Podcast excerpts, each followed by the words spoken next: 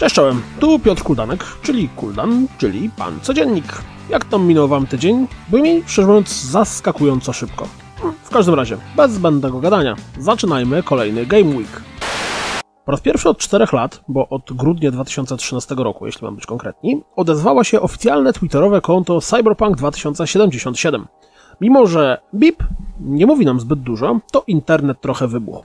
O tweetie napisali prawie wszyscy, rozszedł się po Twitterze szybciej niż wyprzedano kolekcjonerkę Wiedźmina III, a na dodatek akcje CD Projektu podskoczyło 10%. Oczywiście żaden ze mnie ekspert giełdowy, więc nie mam pojęcia, czy ten trend się utrzyma, bo jak spojrzymy na ostatni rok, to bywały górki i dołki, jeśli chodzi o akcje CD Projektu. Tak czy inaczej, żyjemy w ciekawych czasach, skoro sześć znaków napisanych na portalu społecznościowym potrafi wywrzeć taki wpływ na rzeczywistość. Zostając w temacie polskich firm i pieniędzy, CI Games poinformowali o podpisaniu umowy z M-Bankiem na odnawialny kredyt obrotowy oraz kredyt w rachunku bieżącym o łącznej wartości 35 milionów złotych. Zabezpieczenie kredytu stanowi 15 milionów akcji CI Games, a pozyskane w ten sposób pieniądze mają zostać przeznaczone do 2020 roku na realizację trzech projektów o łącznej wartości 100 milionów złotych. To co, Lords of the Fallen 2 nadchodzi? Za konsekwentne podążanie własną drogą i rzadką umiejętność godzenia twórczych ambicji z realiami trudnego dla wymagających produkcji rynku studia Blobber Team otrzymało paszport polityki w kategorii kultura cyfrowa. Do nagrody w tym roku nominowali byli również Acid Warrior Studio i The Farm 51. Gratulujemy! Armia Stanów Zjednoczonych i Departament Bezpieczeństwa Krajowego podjęli się stworzenia Enhanced Dynamic Geosocial Environment, w skrócie EDGE, czyli symulatora szkolnych strzelanin. Naturalnie pod VR. W programie uczestnik wcieli się w jedną z trzech ról. Strzelca, który krąży po szkole w poszukiwaniu celu, nauczyciela, który musi opanować panikę wśród uczniów i w ochronę, która ma odnaleźć i zneutralizować strzelca. Jest trochę takiej przerażającej ironii w tym, że w niecałe 20 lat po tragedii w Columbine, gdzie gry wideo były podawane jako jedna z przyczyn tej strzelaniny, gry będą pomagały uczyć się odpowiedniego zachowania w podobnych sytuacjach. Praktyka czyni mistrza? Szybka piłka, czyli szybkie newsy bez omawiania. Zniknięcie Adriana Chmielarza, czyli The Vanishing of Ethan Carter, trafi na Xbox One 19 stycznia. Assassin's Creed Rogue Remastered trafi już 20 marca na PlayStation 4 i Xbox One.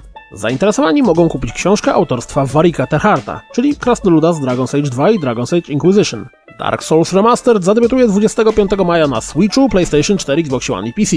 Sony sprzedało w sezonie świątecznym prawie 6 milionów sztuk PS4, z czego łączna liczba sprzedanych konsol oceniana jest teraz na ponad 73 miliony. Absolutny kosmos. FE zadebiutuje 16 lutego. Podobnież w brazylijskim odpowiedniku PEGI, czy też ESRB, rating wiekowy dostała Forza Horizon 4. Mówię podobnież, bo pomimo, że news ten możemy znaleźć na każdej stronie piszącej o grach, to na stronie tego odpowiednika PEGI już tego ratingu nie ma. Znaczy, nie można go znaleźć w ten sposób. Jedyne co po nim zostało, to ten oto rozmazany screen. Oczywiście, wiadomo, czas pokaże, czy w tym roku faktycznie dostaniemy czwartą część Forza Horizon. Na trwającym w tym tygodniu CESie HTC zapowiedziało nowy model swoich wiarowych gogli HTC Vive Pro. Najistotniejsze wydaje się zwiększenie rozdzielczości do 2880 na 1600 pikseli, ale dodatkowo sprzęt będzie wyposażony we wbudowane słuchawki obsługujące dźwięk 3D. Na tą chwilę nieznana jest dokładna data premiery, czy też cena sprzętu, wiemy jedynie, że ma pojawić się w tym roku. Interesujący wydaje się również pokazany Vive Wireless Adapter, dzięki któremu zarówno HTC Vive, jak i HTC Vive Pro uwolnią się od kabli. Tego tygodniowe Nintendo Direct dostało podtytuł mini. W wielkim skrócie remaster, remaster, remaster, DLC, DLC, DLC, sequel, sequel, sequel, Wersja na Switcha. Wersja na Switcha. Wersja na Switcha. A na koniec remaster. Inna sprawa, że przenosiny świetnych gier z Wii U są raczej rzeczą oczywistą, skoro Switcha w niecały rok od premiery kupiło prawie że więcej ludzi niż Wii U przez całe istnienie na rynku.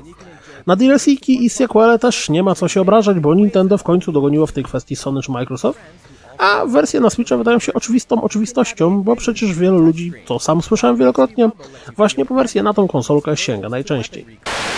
To by było na tyle. Podobało się? Dajcie znać. Nie podobało się? Tym bardziej dajcie znać czemu. No i do usłyszenia za tydzień. Cześć!